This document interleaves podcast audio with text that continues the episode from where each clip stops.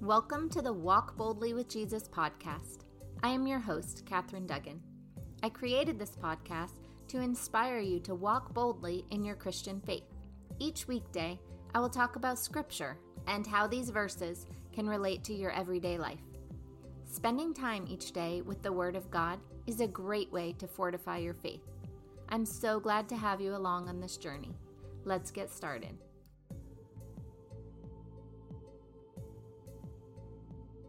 The title of today's episode is Forget Not All His Benefits. The scripture verse is Psalm 103, verses 1 to 5. Praise the Lord, my soul, all my inmost being. Praise his holy name. Praise the Lord, my soul, and forget not all his benefits, who forgives all your sins and heals all your diseases who redeems your life from the pit and crowns you with love and compassion, who satisfies your desires with good things, so that your youth is renewed like the eagles. This verse has a lot to it. First, it's talking about praise, which is similar to yesterday's verse. This verse is not just saying, Praise the Lord, it's saying, Praise the Lord with your soul Praise the Lord with your inmost being. Have you ever praised like that before?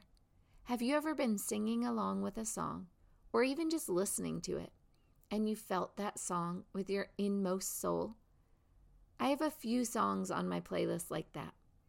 Actually, we sang one of these songs at my class last Monday night. It's called Raise a Hallelujah by Bethel Music. If you haven't heard that song, I recommend you look it up. It's such a great song. At class, that song got everyone up to their feet singing along at the top of their lungs. It was so good. After this verse, it says, And forget not all his benefits, who forgives all your sins and heals all your diseases, who redeems your life from the pit and crowns you with love and compassion, who satisfies your desires with good things so that your youth is renewed like the eagles. I think it might be good to look at each of these separately. The first thing it mentioned is that God forgives all your sin. It doesn't say some of your sins. It doesn't say everyone else's sins, but not yours. It says He forgives all your sins. Do you believe this? Do you believe that the Lord loves you so much He forgives your sins? Many of us will quickly say, Jesus died on the cross for our sins. We know this, and yet when you look at how we're living our lives, you wouldn't be able to tell that we know this. Some of us hold on to our sins and we wear them like a scarlet letter. We don't let people close to us because if they knew who we really were or what we had done, they wouldn't be our friends anymore. We tell all those that will listen how Jesus died for our sins, and about how God loves them no matter what they have done. We tell them their behavior doesn't make God love them any more or any less than He already does. We tell others it's never too late for them to turn back to the Lord and repent. We tell them this, and the whole time we are telling them this, we are holding on to our sins, and we are holding on to the belief that God couldn't possibly love us because of the things we have done. If you are good at telling others about God's forgiveness and not great about accepting it into your life, I want to encourage you to hear God's word in this verse right now. He forgives all your sins. Yes, even that one you have been trying to hide from Him. Yes, even that one you know for sure He couldn't possibly forgive. He forgives all of your sins. All we need to do is trust that and be brave enough to bring our sins to Him, confess them, and repent. He is so eager for each one of us to turn back to Him. He is waiting with open arms. He heals all your diseases. Is this something you believe? This one is sometimes harder for me. I mean, I know He can heal all diseases, and at the same time, I know people who have died of diseases and so it's a harder one for me to understand. I know for sure He heals all diseases when we die and go to heaven. When we get to heaven, there will be no disease. I'm not sure why He doesn't heal all diseases this side of heaven. I don't understand why some people get to live and some don't. In my eyes, there's no rhyme or reason to it. Every time I try to understand, or I try to apply some sort of human logic to it, the Holy Spirit points me to Isaiah chapter 55, verses 18 to 19. For my thoughts are not your thoughts, neither are your ways my ways, declares the Lord. As the heavens are higher than the earth, so are my ways higher than your ways, and my thoughts than your thoughts. We are not meant to understand everything this side of heaven. Even though I know a lot of people who have died from diseases, I also have heard a lot of testimony of people who have been healed here on earth and get to live the rest of their lives disease free. I watched the Fearless documentary the other night with Tony. This documentary explores what it means to live our Catholic faith in a fearless way. I know not everyone listening is Catholic, and I love that. I still think you should watch the documentary. It's such a powerful testimony of the power of stepping out in faith. There's video footage from healing services, and it's incredible to see how many people were healed and how they were healed. There was a man that came to a service in a wheelchair. He hadn't walked in seven years. He was up and walking that night. Praise God, He is so good. God is healing people today, even in this day and age, and He's doing it through ordinary people like you and me. The next part says, Who redeems your life from the pit and crowns you with love and compassion. This one may be another one that's hard to believe. God can redeem your life from the pit.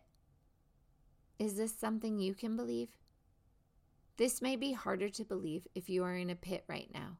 When you are in a pit, you don't usually feel much love or compassion. You don't usually feel much of anything. You certainly don't think God will redeem what you're going through, as all you can see is darkness around you. This is one where you might have to keep telling yourself it while you are in the pit. It might be one that you don't necessarily believe, but something you hope for. If you are in a pit right now, picture God lifting you out of it, putting a crown on your head, and filling you with love and compassion. This may be more difficult if all you see is darkness. Try anyway. God will redeem your life from this pit.